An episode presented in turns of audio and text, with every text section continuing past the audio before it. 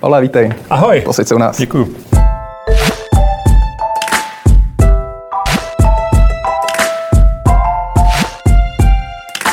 Vítejte v kapitole. Mým dnešním hostem je nepřehlédnutelná postava českého PR neboli vztahu s veřejností Pavel Vlček. Pavle, vítej. Ahoj Vojto. Díky, že jsi přišel. Eh, My se dneska budeme bavit o PR. Ty jsi předseda, mimo jiné, předseda výkonného výboru tuzemského PR klubu. Moje první otázka, asi s ní budeš rovnou nesouhlasit, ale nejsou PRisté prodejci horké vody? A nech mě to doplnit rovnou, protože mě zaujala zpráva, kterou jsem četl v posledních dnech. To znamená, že druhý nejbohatší muž a majitel a zakladatel Tesly Elon Musk v nedávných měsících rozpustil celé své PR oddělení, přesto se mu daří skvěle. To ano, tohle je zpráva, která proběhla před pár týdny eh, v médiích a musím říct, že mě taky velice překvapila, protože eh, samozřejmě Elon Musk, ten si to možná může dovolit, protože on sám je vlastně nositelem vůbec celého toho úspěchu uh, té značky a on rovná se Tesla. A v podstatě všechno si komunikuje, komunikuje sám.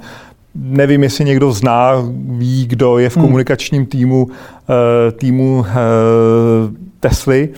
Co se týče PRistů a prodejců horké vody, tak tam samozřejmě rozhodně nemůžu souhlasit, protože ono tak v mnoha případech být může, ale to potom není to, jak se ta komunikace dělá správně. To dobré PR. Ono je přesně tak, protože ono je to, ono je to o tom, že tam samozřejmě je zcela jasná hodnota, kterou i ta komunikace PR přináší, protože myslím, až nějakých 30% některých značek tvoří právě hodnota vlastně reputační té důvěry, jo, hmm. goodwill té, té, té, té firmy, značky a právě to, aby byla srozumitelná pro svoje okolí, svoje stakeholdery, pro ty, kdo s ní vejdou nějak do styku, tak to je velice zásadní téma. Hmm. Dá se nějak poznat na první dobrou dobrý PRista a špatný PRista? Existuje nějaké jednoduché pravidlo? Jak to poznat? Hm. Na první dobrou, podle toho, že byste ho viděli a nepromluvil by, tak těžko, protože hm. tak to se odlišit nedají. Nicméně, co se týče způsobu uvažování, tak to rozhodně ano, protože jednak PRista, který je dobrý, tak používá selský rozum, ví a ptá se vždycky na to, kdo, co, kdy, jak, proč. A potřebuje mít vlastně tyhle ty zásadní otázky zodpovězené a vidí věci nejenom za jeden rok, ale často i za dva, za tři. Pojďme to trošku vzít historicky, udělat si takový malý exkurs. My jsme oba pracovali v časopise Marketing a média. Netrefili jsme se uh, o deset let přibližně. Mm-hmm. Ty jsi tam byl, odcházel někdy když začínala ekonomická krize, pokud se nepletu. Tak, tak, tak. Na začátku roku 2008 jsem odcházel. Pak si procházel, vedl si komunikační oddělení státní i soukromé sféry, ministerstvo průmyslu a obchodu na jedné straně, M-Bank na straně druhé, do toho ještě Citibank, pokud se nepletu. Jak hodnotíš vlastně ten vývoj těch posledních 15 let, pokud to zaokrouhlíme, z tohohle z toho pohledu dobrého a špatného PR? Jak se tady v České republice ten obor vyvíjí? Tak tohle to by byla debata na mnoho hodin, možná dnů, ale když to a řeknu... skleníček. Mm, a skleníček, ale když to řeknu hodně zjednodušeně, tak vůbec to, co je zásadní. A, a možná úplně to nebude o tom dobrém a špatném PR, ale vůbec o tom PR jako takovém. Protože před těma nějakými deseti plus lety, hmm. hodně zjednodušeně řečeno, stačilo, uh, co se týče media relations, jako vztahu s médií, tak eh, komunikovat s nějakými 10-20 médií, ať už to byly časopisy nebo televize, rádia. A v podstatě, pokud někdo měl toto splněno, tak eh, měl ošetřeno nějakým způsobem 80 eh, relevantní mediální scény. To se naprosto změnilo příchodem sociálních médií a někdy od roku 2000 12, kdy um, sociální média začaly jít opravdu jako prudce nahoru a do toho celý ten uh, rozjezd uh, onlineových uh, médií. Hmm. A do toho potom i vlastních firemních médií, které si dělají jednotlivé značky, tak to znamenalo, že se vlastně totálně atomizovala vlastně mediální scéna a dnes je to opravdu o tom, že komunikovat, řekněme, z 20 tituly nebo 20 novináři rozhodně nestačí a je potřeba mít mnohem větší důraz na celý ten koncept reputace a co je za ním a co tomu řeknou lidi, protože samozřejmě názor eh, novinářů eh, je velmi často jenom reflexí toho, jaká probíhá eh, debata mezi lidmi hmm. a velice často to rezonuje. Ty jsi řekl asi pět různých myšlenek, na který bych chtěl reagovat teď. Já vezmu jednu z nich, to je ten názor novinářů. Hmm je důležitý. Teďkon, a teď, teď se opět trošku vrátíme k Elonu Muskovi, který něco napíše na Twitter, nepotřebuje k tomu novináře. Vrátíme se k Donaldu Trumpovi, který sice má svoje PR oddělení, má státní PR oddělení, ale přesto jeho tweety a příspěvky na sociálních sítích mají mnohonásobně větší dosah než jeho tiskové konference. Můžeme se podívat na všechny nové takzvaný big tech, Facebook, Twitter, když tyto společnosti něco chtějí komunikovat, nedělají to přes novináře, dělají to formou příspěvků na sociálních sítích. Do jaké míry je ten názor novinářů ještě relevantní? Stále je, akorát opravdu, když se, když se člověk podívá na eh, to, jaký je vlastně vývoj eh, médií a jejich, eh, jejich biznisu, tak myslím, že to byla zpráva Deloitu, dělají jednou, jednou za čas byla tam nějaká prognóza a v podstatě nepamatuju si už přesně ta čísla, ale ta křivka hmm.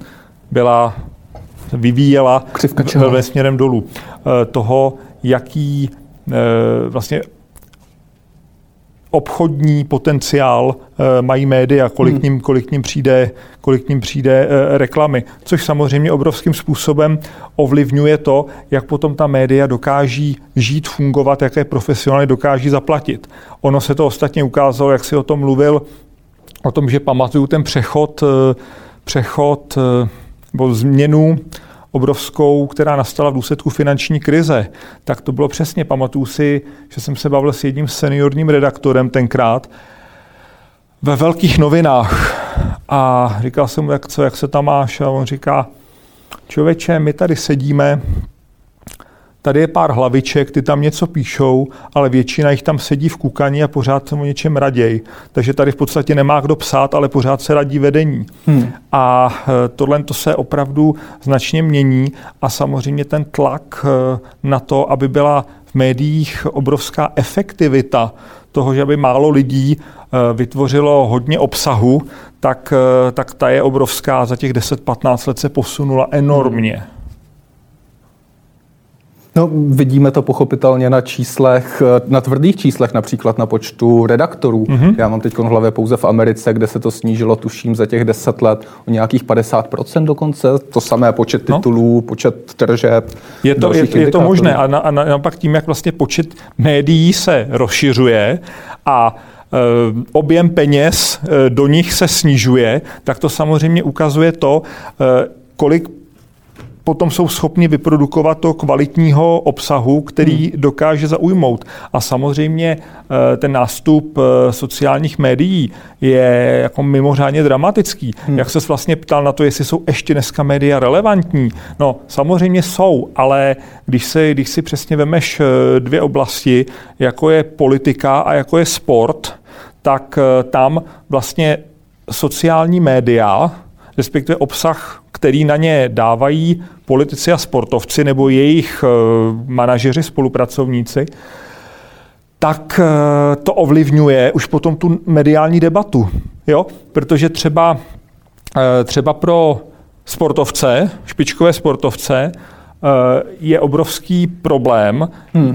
jak předat autentické informace všem možným médiím, protože samozřejmě jako tisková zpráva je prima nástroj, který samozřejmě stále ještě není mrtvý, ale... To je ta eh, před, otázka. Hm, ale přeci jenom nepřenese, eh, ne, nepřenese autentickou reakci, nepřenese tu emoci. A právě, právě třeba sociální sítě byly v těch letech těsně po krizi, jak říkám, po tom roce 2012, tak vlastně pro sportovce začaly být úžasným kanálem pro komunikaci, protože tam stačilo něco takto dát a z nich už si začali tahat uh, z, těch, z, těch, z těch jednotlivých příspěvků uh, novináři hmm. obsah. A ono to vlastně není jenom u, u e, sportovců a politiků, ale také obrovským tématem je třeba bulvár, že jo, který... Tomu se dostaneme. Mm-hmm. Já tě tady zarazím Dobře. a dovolím si ještě jednu otázku vlastně Povídej. na tomto téma, protože mně to přijde, přijde trošku fascinující v tom smyslu, že jsi zmínil přesně sport a politiku, co jsou dvě oblasti, kde tuším nyní už funguje uh, robotická novinařina. ČTK má projekty, jak jednak roboticky zpracovávat výsledky voleb, jednak výsledky zápasů například. To je ta jedna strana mince, že tahle část novinařiny už se dělá automaticky bez přispění redaktora. Na druhou stranu, jak jsi zmínil ty sociální sítě, ty jsou přece nositelem emocí, eh, reakcí, mhm. srdíček, mm-hmm. palců. Mm-hmm. Zpráva tam sportovní, politická může mít mnohem větší zásah, mnohem mm-hmm. větší dosah, než právě ten suchopárný komentář výsledku, který nakonec vyjde v těch novinách. Tam, kam mířím, znamená to, že PRisté a media relations manažeři Eh, se stále víc soustředují na sociální sítě, na komunikaci v sociálních sítích. Bude to třeba i jejich doménou oproti tomu soustředění se na novináře, na tu tradiční media sféru? No Ježíš Maria. Samozřejmě, že to tak je, protože tím, jak se... S... Ono je vždycky potřeba k tomu opravdu přistoupit selským rozumem, takže tam, kde jsou, eh, tam, tam, kde eh, jsou ty posluchači nebo konzumenti obsahu, hmm. tam je potřeba komunikovat. Eh, co se týče toho, toho přístupu, řekněme, tradičního, který pojímal média klasická, jako to gro, tak, tak jako to, to, je, to, je, to je prima, ale, ale sociální média jsou prostě jednoznačně platformou, která dokáže přesně ovlivnit jednotlivé cílové skupiny velmi dobře.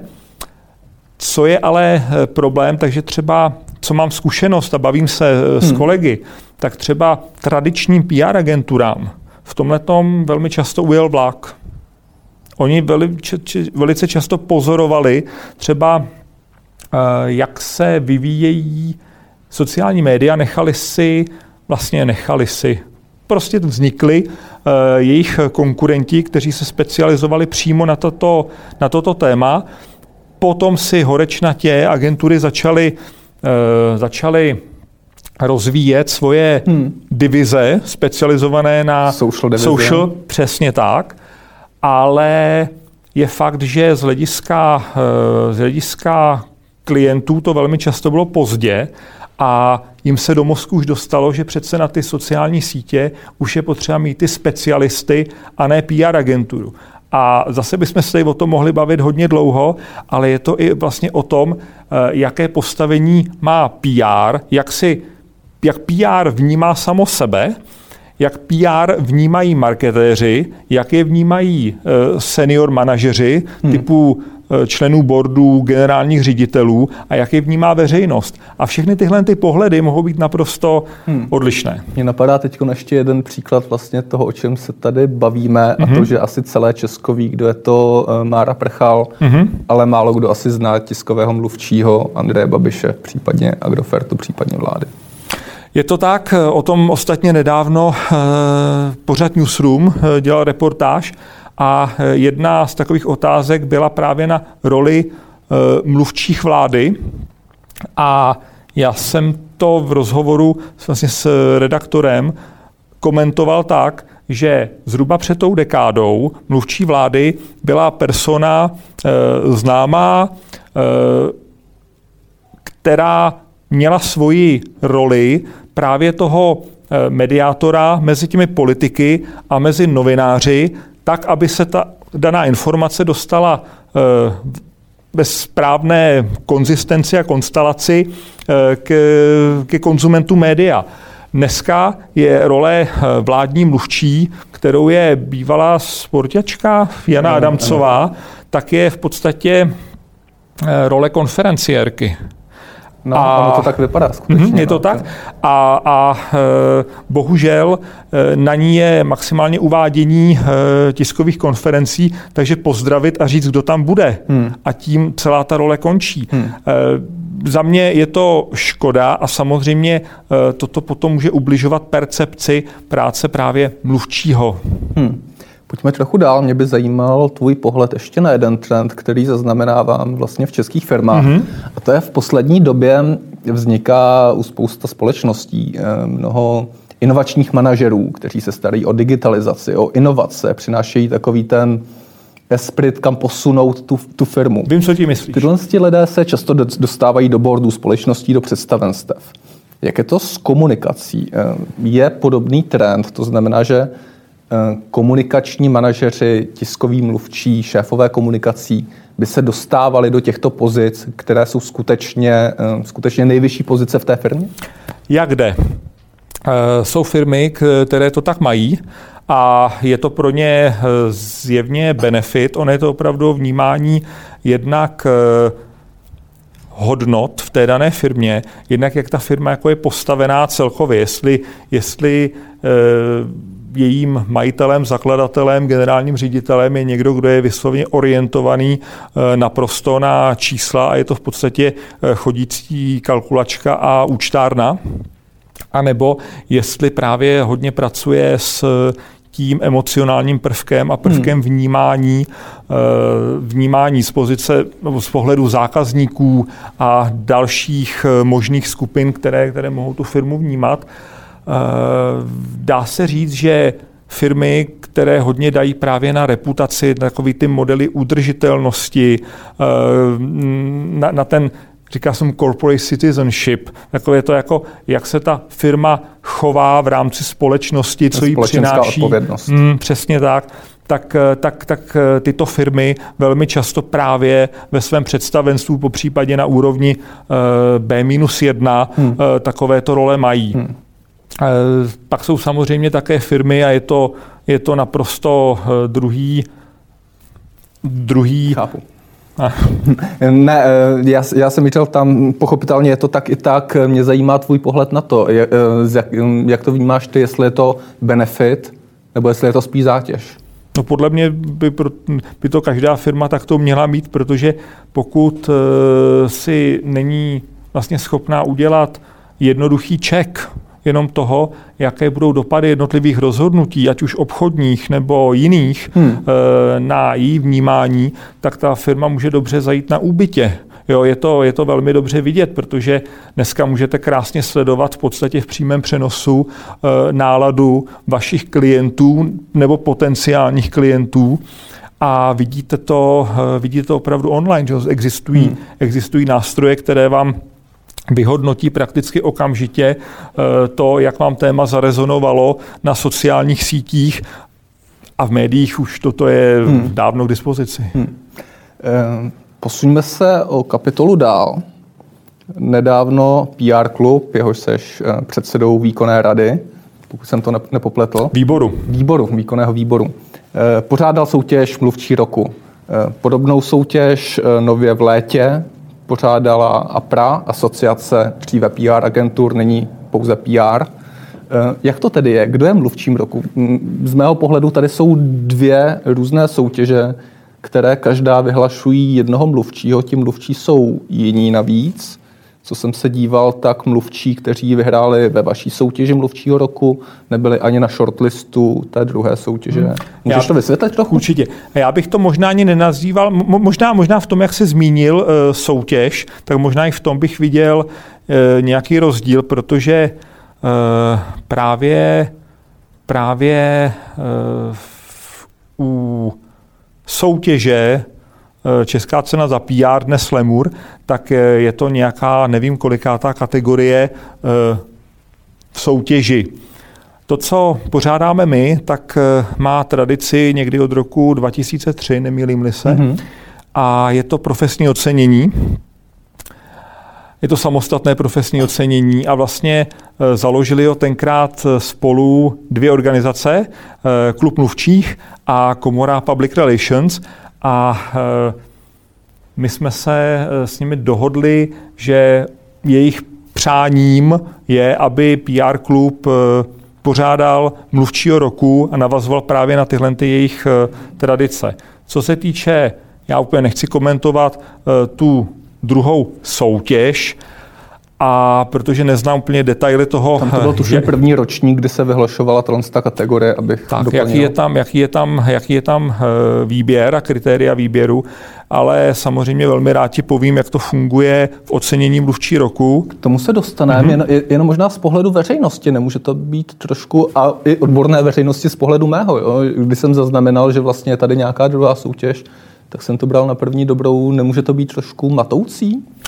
Uh, víš, takové, takové, pokusy, takové pokusy už tady, už tady byly mnohokrát. Uh, já třeba sám, myslím, že to byly asi dva ročníky, tři ročníky, tak existovalo tady chvíli ocenění PR manažer roku, jo? což je nějakých 7, 8, 9, 10 hmm. let zpátky. Uh, já jsem tenkrát byl třeba v top 5, vlastně jako jediný člověk z tenkrát veřejné sféry, když jsem byl na ministerstvu mm, průmyslu a obchodu, e, tak proto si, to, proto si to pamatuju, myslím, že to byly roky 2010-11 a toto potichu, potichu zaniklo. Hmm. E, mluvčí roku tady s přestávkami byl od roku 2003. E, eh, my jsme ho vlastně chtěli mu vrátit znova lesk, tak aby to byla samostatná akce, která opravdu pomůže tomu hmm. oboru profesionálům a vlastně veřejnosti eh, rozumět tomu, co je to dobrý mluvčí. Ostatně ono se to i ukázalo v letošním ročníku, kdy těch nominací do všech třech kategorií jako nejlepší mluvčí eh, vlastně veřejné sféry, biznisu a PR tým roku přišlo přes 100 nominací, myslím přesně 102. Hmm. Eh, jenom zmíníme, aby, aby jsme šířili slávu dobrého PR.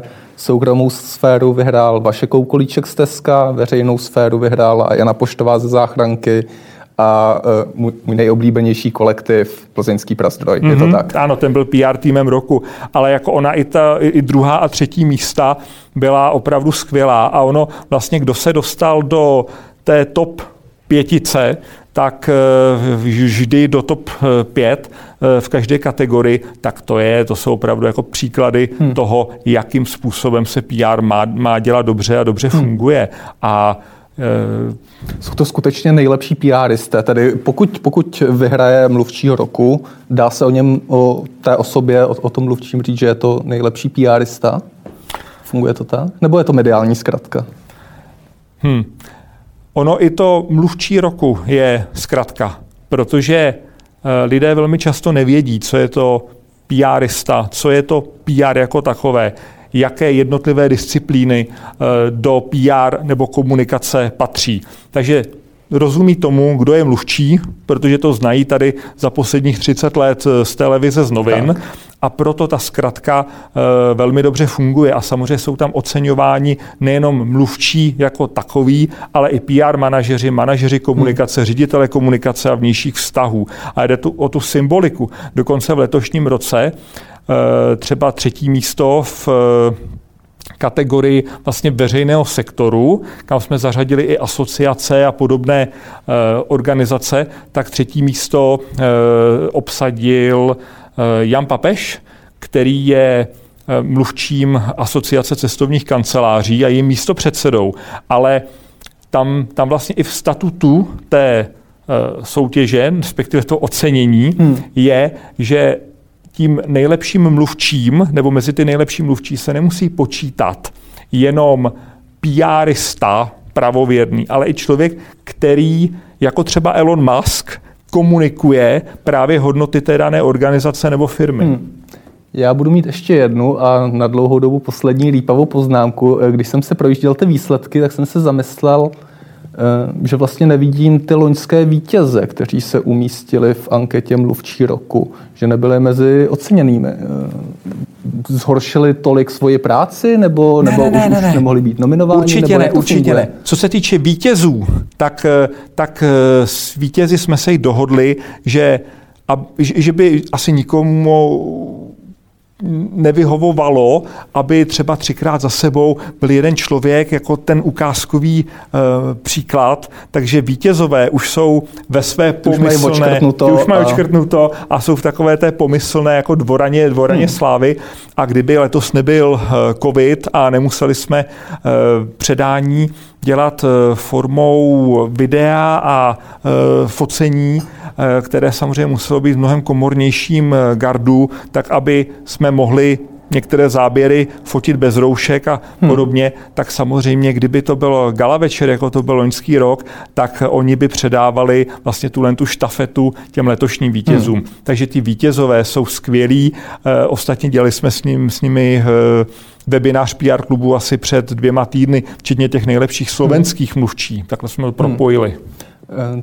Ty jsi se okolo toho ocenění, okolo toho rozhodování, ohledně těch diskuzí, kdo vlastně nejlepší pohyboval relativně blízko, tuším.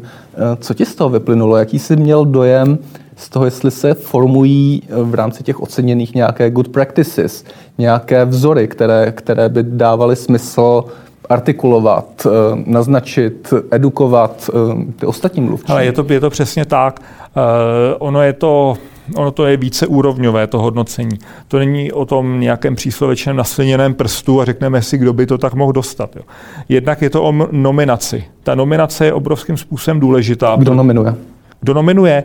Nominují PRisté, nominují novináři. Uh-huh. Je to, oslovujeme vlastně několik set dohromady novinářů a komunikátorů, kteří samozřejmě ze své praxe vědí, kdo s nimi komunikuje dobře, po případě o někom, že dělá dobrou práci.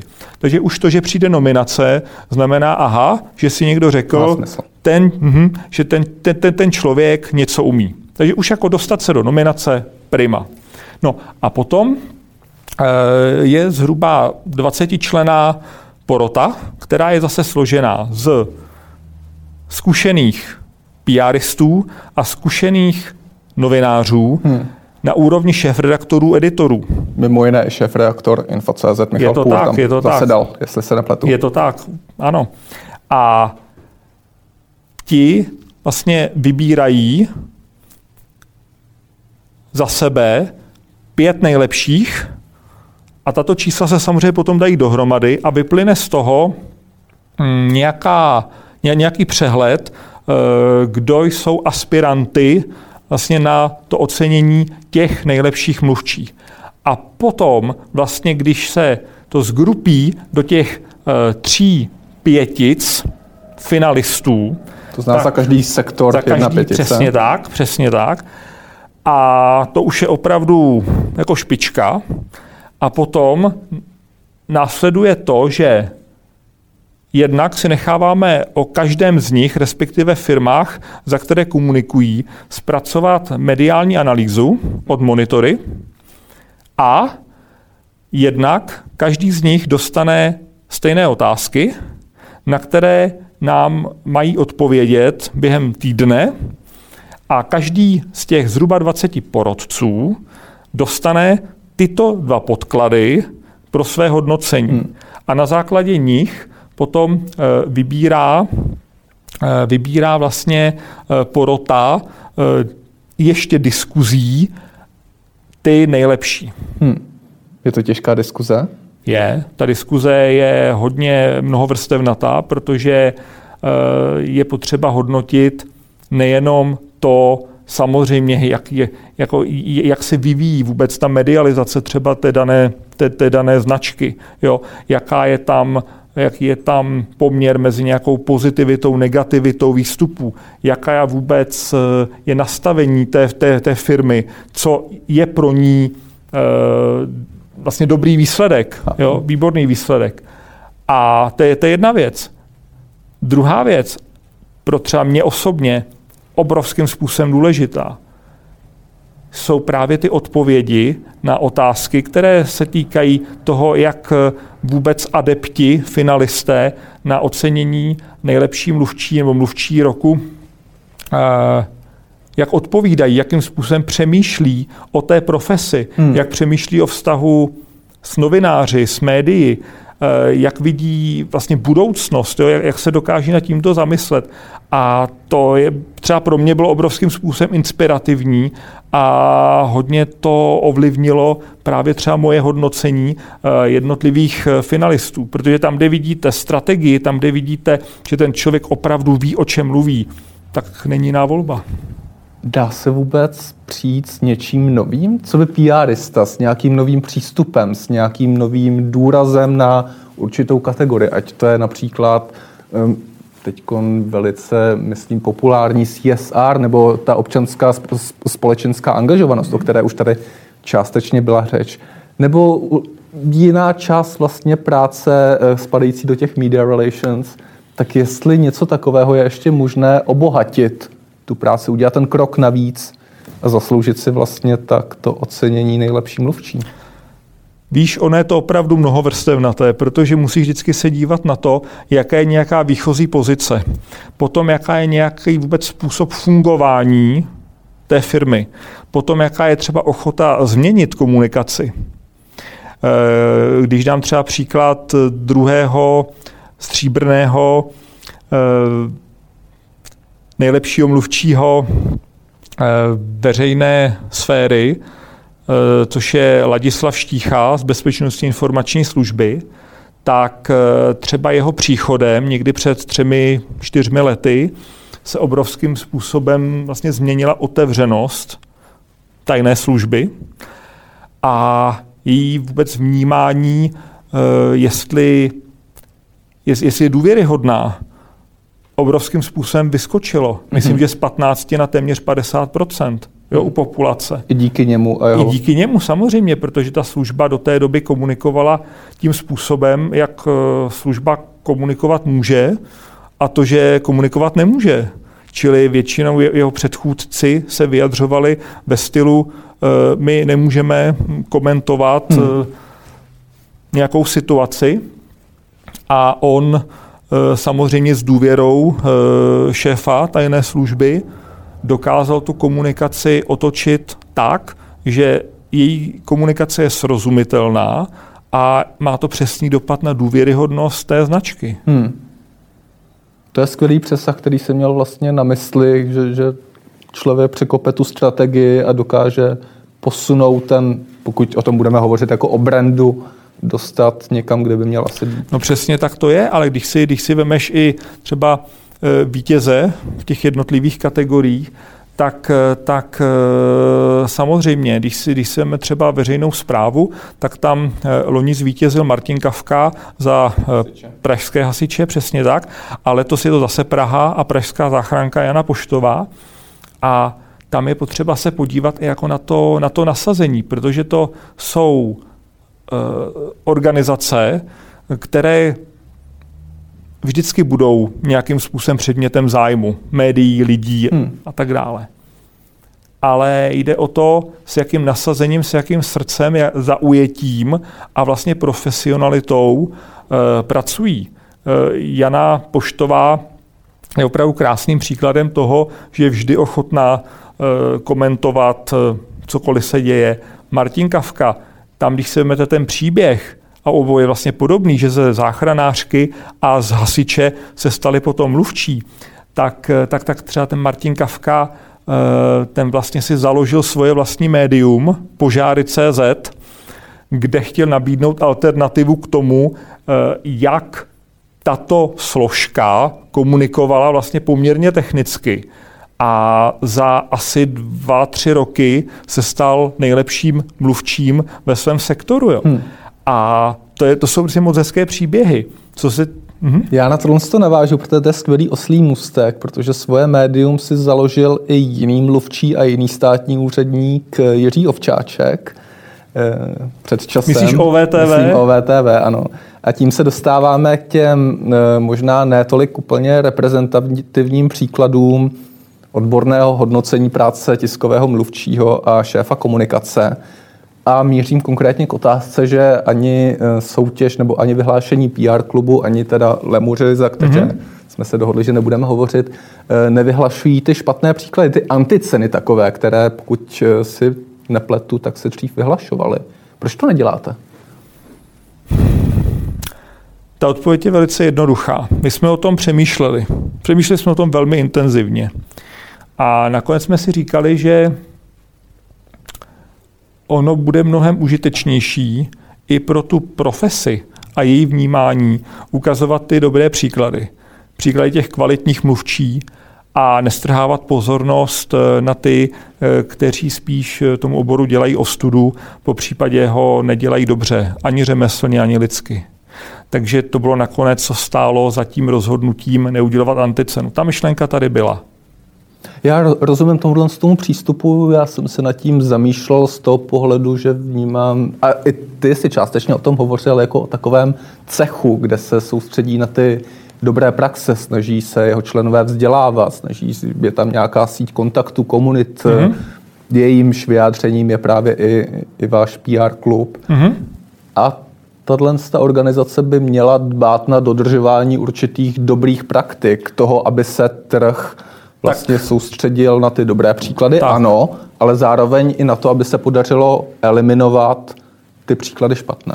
A to říkáš naprosto správně a tak to děláme a když eh, vidíme nějaký přešlap, po případě ještě něco horšího, právě u práce mluvčích, tak to komentujeme, snažíme se to komentovat eh, na, v odborných médiích, hmm. Eh, snažíme se to komentovat na našich sociálních sítích a děláme to při, neříkám každé příležitosti, ale v případě, kdy je to opravdu signifikantní přešlap a e, Jiří Ovčáčka jsme komentovali mnohokrát. Jo. On, on Jiří Ovčáček je takový fenomén. To, to, je, to, to, je, to je prostě něco, co je mimo kategorie, protože Jiří Ovčáček sice, já vždycky říkám, on technicky a funkčně je mluvčí a ředitel komunikace kanceláře prezidenta republiky. Ale to, co dělá, tak je v podstatě v příkrém rozporu s pravidly oboru a hmm. s tím, co právě by dobrý mluvčí uh, dělat měl. On nemá být tím, kdo je v nějakém úplně hm, záři reflektorů. Tam je ta angažovanost asi, kterou do toho dává osobní, tak, pokud tak, se nepletu. Tak, přesně tak. Ty, ty, ty, on vlastně se proměnil v aktivistu a dělá vlastně politickou propagandu a mm, rozhodně se nechová jako, jako člověk, který je PR profesionál. Mm-hmm. Proto i mě vždycky irituje osobně, když se říká mluvčí prezidenta a podobně. Ono, on, on je něco mezi maskotem a mezi jeho hlásnou troubou, ale rozhodně uh, nedělá to, co má dělat dobrý mluvčí, protože ten má tlumočit srozumitelně uh, pohled dané organizace nebo daného člověka na situaci a ne předvádět eskapády, které jsou ani neočekávané, ani, ani chtěné. Mm-hmm. Já vím, že jsme zmínili Jiřího Ovčáčka jako určitý symbol, jo, a, a, ale je tohle je tenhle ten typ chování, o kterém tady hovoříš, nějak rozšířenější i mimo ty záře Jiřího Ovčáčka, který je mimo kategorie skutečně, jak jsme si řekli? Nebo je to skutečně spíš minoritní příklad tohle z toho jednání, že mluvčí ze sebe si bere víc eh, angažovanosti, víc eh, zodpovědnosti, která mu nepřísluší možná, než by měl. Ono jde o to, jestli je to vlastně eh, jako good practice nebo bad practice. Jo, jestli ten, jestli, jestli Jestli ta iniciativa je ku prospěchu věci, organizace a podobně, tak samozřejmě má tam svoje místo, protože on má být ve své podstaty, protože nazývejme to mluvčí, ale je to opravdu jako PR profesionál nebo profesionál v oblasti komunikace, tak, tak jeho role je pomáhat dané firmě nebo organizaci e, zlepšovat svoji reputaci, to, jak je vnímaná. Jo. Čili, čili on je tam přesně od toho, aby určoval, co je hratelné, co už je za čárou, co prostě třeba zákazníci už jako nepřijmou a čím by daná firma jako porušila takové ty svoje, říká se tomu vždycky v angličtině jako promises, jo? To, co, to, co prostě slibuje veřejnosti a to, co je nějakým způsobem e, konzistentně dlouhodobě na čem pracuje. Mně jeden, jeden, jeden PRista, jeden kolega jednou říkal, hele, podle mě jsou prostě v komunikaci důležitý 3C z angličtiny. Jo. Content, kontext a konzistenci.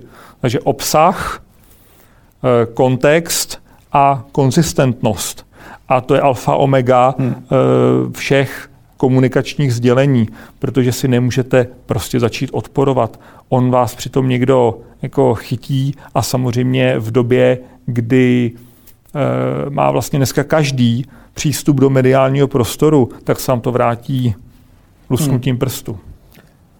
Já se zeptám ještě na jednu otázku, která mě osobně zajímá, protože říká se, že spousta novinářů přechází do PR sféry. Nebo hmm. říká se, je, je, je to určitá je, je to, praxe. Ale, je, je, tak, ale tak, tak to, to vždycky stávalo to za posledních 30 let, se to takto proměňovalo. Z druhé strany už to tolik neplatí. Hmm. Jak je to dál? Respektive existuje nějaká kategorie, ke které PR profesionálové inklinují, aby do ní přešli? Není zmíněn například tvůj příklad, který ty si pracoval v PR 10-15 let, nyní působíš tuším pět měsíců na pozici prezidenta Asociace provozovatelů mobilních sítí. Tak jestli to přesun do takovéhle manažerské pozice například. No a to, to, to je přesně ten pohled. Eh, já jsem byl já jsem byl původně novinář. Pracoval jsem motor, jako motoristický novinář a potom marketingový novinář. Tak. Potom jsem byl vedoucí rubriky marketing, marketing a média, kde už jsem měl na starosti nejenom PR, ale vlastně celou rubriku marketing. A potom jsem e, dostal jako zajímavou nabídku, která mě tenkrát velice potěšila, jestli nechci jít dělat e, komunikaci jako dvojka do Citibank, což byla hmm. tenkrát a dneska jedna z největších a tenkrát byla určitě největší bankovní skupina na světě. A byl to obrovský šok, protože samozřejmě z toho eh, mediálního světa, a byť jsem, byť jsem se specializoval na eh, public relations jako nástroj marketingové komunikace, tak, eh, tak ten přechod do jednoho z nejsilnějších korporátů byl samozřejmě obrovský. A tam jsem se ale naučil takové jako kinderstube. Ono se říká, že lidi, kdo prošli uh, City, City Group, tak uh, mají nějakým způsobem jako uh, velice dobře na benchmarkovaný, naladěný uh, způsob fungování a, a, a vědí... Že mají ten drill. Nebo... Hmm, že mají ten drill, přesně tak. No a potom uh, jsem přišel na úplně, do úplně jiného typu firmy, což byla což, co, což bylo ministerstvo průmyslu a obchodu. A tam jsem přišel vlastně za úřednické vlády a nevěděl jsem, jestli to bude trvat půl roku, nebo to bude trvat kratší dobu, nebo delší dobu. Nakonec dva a půl? Dva? Nakonec jsem tam byl eh, skoro dva a půl roku. E, tři ministry hmm. jsem zažil a byla to úplně jiná zkušenost. Velice komplementární k tomu korporátu. Potom jsem pracoval pro Rosatom, e, zvláště v průběhu Eh, tehdejší zakázky na eh, vlastně stavbu nových bloků eh, Temelína. A potom jsem byl 6 let v M-Bank a nyní jsem, nyní jsem tady v asociaci podovozovatelů mobilních sítí, což je vlastně asociace mobilních operátorů hmm. O2, T-Mobile, Vodafonu. A ta práce se ale příliš neliší, protože vždy pracuješ s nějakou reputací a nějakým porozuměním s těmi, se kterými si chceš porozumět. A právě třeba uh, lobbying, public affairs, government relations a podobně, to byla součást mojí práce mnoho let dozadu. A tady se jenom přehodilo to, že uh, nyní já nejsem tím primárním, primárním kontaktem pro média, to dělá můj kolega a zástupce v asociaci. A eh, já mám na starosti uh, vlastně nastavování eh, celé té agendy v plné její šíři a komunikaci eh, jak na úrovni eh, regulace, tak na úrovni vlastně generálních ředitelů a jejich představ o tom, jak má telekomunikační hmm. industry fungovat. Ale už to zahrnuje nějaký decision making, pokud se nepletu, ta, Samozřejmě, ta tvoje nová ale, úloha. Ano, ale, ale to bylo, ale to, to se vůbec, to, to, to vůbec neznamená, že tak to, to nebylo hmm. uh, ani dřív. Jo. Tam uh, si pamatuju, nechci úplně říkat specifické případy, ale, ale mnohokrát jsem byl právě i součástí těch jednotlivých týmů, kdy se, kdy se řešili, kdy se řešilo rozhodování, jestli se třeba biznisová strategie bude orientovat hmm. takto, jestli prostě změna, která bude velmi e, důležitá z hlediska klientů, e, půjde takto. A pamatuju si třeba, e, že v jednom, v jednom momentu jsem si říkal, hm, tady to úplně nevypadá dobře, je potřeba s tím něco udělat, tak jsem, tak jsem si řekl, dobře, udělám pro kolegy, kteří neúplně tak vnímali eh, dopady, kteří vnímali spíše dopady biznisové eh, v Excelu, řekněme, nežli dopady reputační, které byly ale obzvláště důležité, tak já jsem třeba tenkrát udělal semafor, kde návrhy, které oni dali dohromady, tak eh, jsem s kolegy udělal review toho a označili jsme semafor. Takový historický pes. Je to tak, je to tak. A kde opravdu byla témata e, zelená, u kterých, OK, tohle klidně udělejte, není problém, fajn. Oranžová, silně nedoporučujeme, abyste to dělali. Dá se to komunikačně zvládnout, vysvětlíme to. Nedoporučujeme, abyste to dělali, ale pokud na tom budete trvat, dá se. A potom témata červená, u kterých prostě bylo jednoznačné, že jsem říkal, toto naprosto bude likvidační pro reputaci a nedělejte to. A tohle potom byla jedna ze zásadních vlastně věcí při jednání s generálním ředitelem, eh, který přijal vlastně i takto schematizovaný přístup a eh, dal pokyn eh, hmm. té biznisové části, že prostě červená témata nemůžou být zahrnuta do vlastně přípravy těch změn. Jo. Takže tady přesně zase byla vidět ten pozitivní vliv komunikace na to, aby ta firma působila rozumně, konzistentně a neštvala své zákazníky. Hmm. Pojďme na poslední otázku, která mě zajímá, a to je tvůj pohled nebo tvoje hodnocení trošku mě to vnuknul ten semafor na současné opatření e, tuzemské vlády vůči koronaviru, vůči vlastně posledních 8-9 měsíců, pokud by si měl zhodnotit to, jak komunikuje zavádění svých opatření proti covidových, ale vidíme to dnes a denně, například spuštění e-shopu na dálniční známky, který nefunguje, který je postavený na WordPressu. Vidíme to na mnoha takových podobných věcech. Jak to vnímáš jako profesionál? Hmm, to je bohužel smutná situace. Zase bychom si o tom mohli povídat hodně dlouho. A samozřejmě komunikátoři, kteří pracují pro jednotlivé politické strany, pro jednotlivé politiky a tak dále, tak eh, vysoce pravděpodobně drtivá většina z nich ví, co dělat. Bohužel samozřejmě v tomto je prvek právě té nekonzistentnosti velmi důležitý. Protože jak jsem hovořil o těch třech C, které v češtině jsou obsah, eh, kontext, hm, kontext a, a konzistentnost, přesně tak, tak, eh, tak eh, tady je vlastně porušeno úplně všechno, protože obsah není, není zřejmý a, a, a mění se. Konzistentního na té komunikace není vůbec nic a v kontextu toho, eh, jak vlastně je důležitá důvěra ve vládu a vlastně v to, že ten, ten stát je schopen nějakým způsobem jako to přežít, udělat a výjít, výjít sice s nějakými šrámy, ale, ale, ale vlastně dobře a po skončení covidové krize vlastně se znova nastartovat, tak to je obrovským způsobem důležité. Ostatně ono při každé krizi vlastně vždycky je to nějakým způsobem ovlivněno krizí důvěry. A všichni víme, že když se třeba jak, jak, jak velice důležité jsou třeba takové ty předpovědi, očekávání třeba německých podnikatelů, protože tím, že jsme eh, navázáni jako ekonomika z nějakých 80% na německou ekonomiku, ekonomiku Evropské unie, nepřímo na Německo menší, ale asi 30 Německo 60. Něco, a, a, no, no.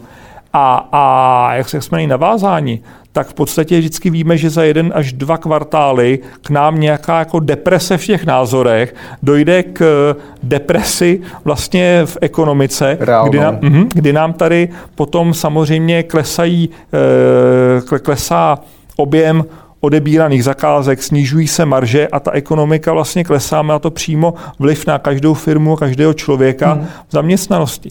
Čili když se vrátím zpátky k té komunikaci vlády, já se na to dívám s velkými, velkými otazníky. Musím říct, že tomu eh, jako z hlediska profesionálního příliš nerozumím, že že někdo se tohoto dopustil a dovedu si představit i podle toho, co jsem se bavil s lidmi eh, z blízkosti jednotlivých aktérů, tak, eh, tak eh, že je to bohužel, bohužel dáno právě vůbec jako nekonzistentním fungováním uvnitř toho, toho mechanismu, hmm. což samozřejmě potom už komunikací... Té vlády. Hmm, což, což prostě tou komunikací už potom neutáhneš, protože ono, ono se ostatně dobře ukazuje, že vlastně taková ta komunikační mašinérie, jak tomu říkám, politický marketing, eh, velmi dobře funguje v dobách jako míru, konjunktury a tak dále, kdy ty věci jdou nějakým způsobem dobře, nahoru, nic moc extra se neděje, tak potom si už můžeš jako volit úhel pohledu, jaký, eh, jaký použiješ a jak správně to řekneš. Ale pokud je ta situace takto složitá a bohužel má dopady a není úplně čas jako lakovat je na růžovo, tak je potřeba vzít opravdu rozum do hrsti a držet se těch 3C a, a právě v krizi by se měli poznat ti komunikační profesionálové, nejen komunikační samozřejmě, ale i komunikační profesionálové. Je to tak, je to úplně přesně tak. Pavla, díky moc, že jsi přišel. Už tak jsme přetáhli čas, já bych si povídal ještě jednou tolik, ale musíme končit. Díky, za, že jsi přišel do kapitoly. Snad se uvidíme ještě někdy příště. Díky moc, Vojto, budu se těšit. Tak jo.